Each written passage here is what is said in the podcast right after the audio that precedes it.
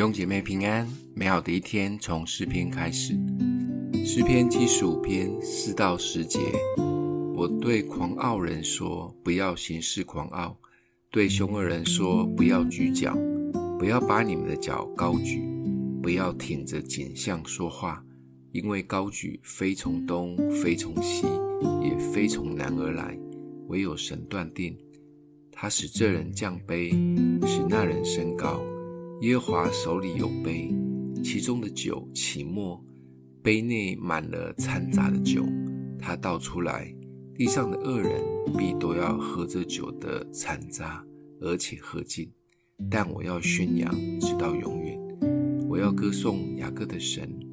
恶人一切的脚我要砍断，唯有义人的脚必被高举。神透过爱子耶稣，展现了谦卑服侍的生命。圣经里也多次提到，神高举谦卑的人，痛恶骄傲的人。许多狂傲的人，像法老、恶王，还有法利赛人，都没有好的下场。而就像这里说的，不要举脚自以为意，狂傲的人喝被倒掉的酒渣。只有神可以真正高举，及决定最终哪一刻谁被高举。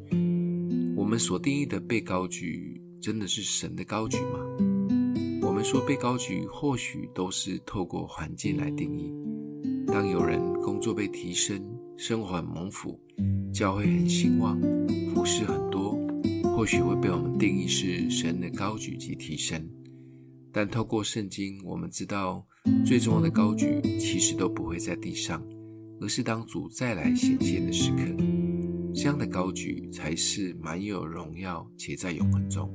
而地上的高举都是短暂的，可能一时得势或被大大的看重提升，但有一天还是要面临交棒或进入低谷的状态。耶稣的门徒或历世历代的信徒宣教士，在当时代为着福音都过得很辛苦、被迫害的日子，没有人知道或记得他们，甚至许多是付上生命的代价。在人的眼中，这些人过得很惨，甚至觉得被神遗弃了。但对这些门徒而言，他们知道真正的高举还没到，所以基地的这一些痛苦可以甘之如饴。在地上的日子，我们被提升，被人高举，感谢神，并为主做见证。若因着福音或基督正在受苦或受迫害的，恭喜你，奖赏是大的，因为真正的高举还没来。今天默想的经文在六到七节，因为高举非从东，非从西，也非从南而来，唯有神断定。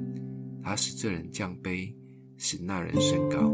我们一起来祷告，让我们的父真正的高举从你而来。不管我们在地上经历什么，帮助我们有门徒的眼光及心志，带着盼望等候，在地上的日子可以走在你的旨意中，讨你的喜悦。奉耶稣基督的名祷告，欢迎订阅分享，愿上帝祝福你哦。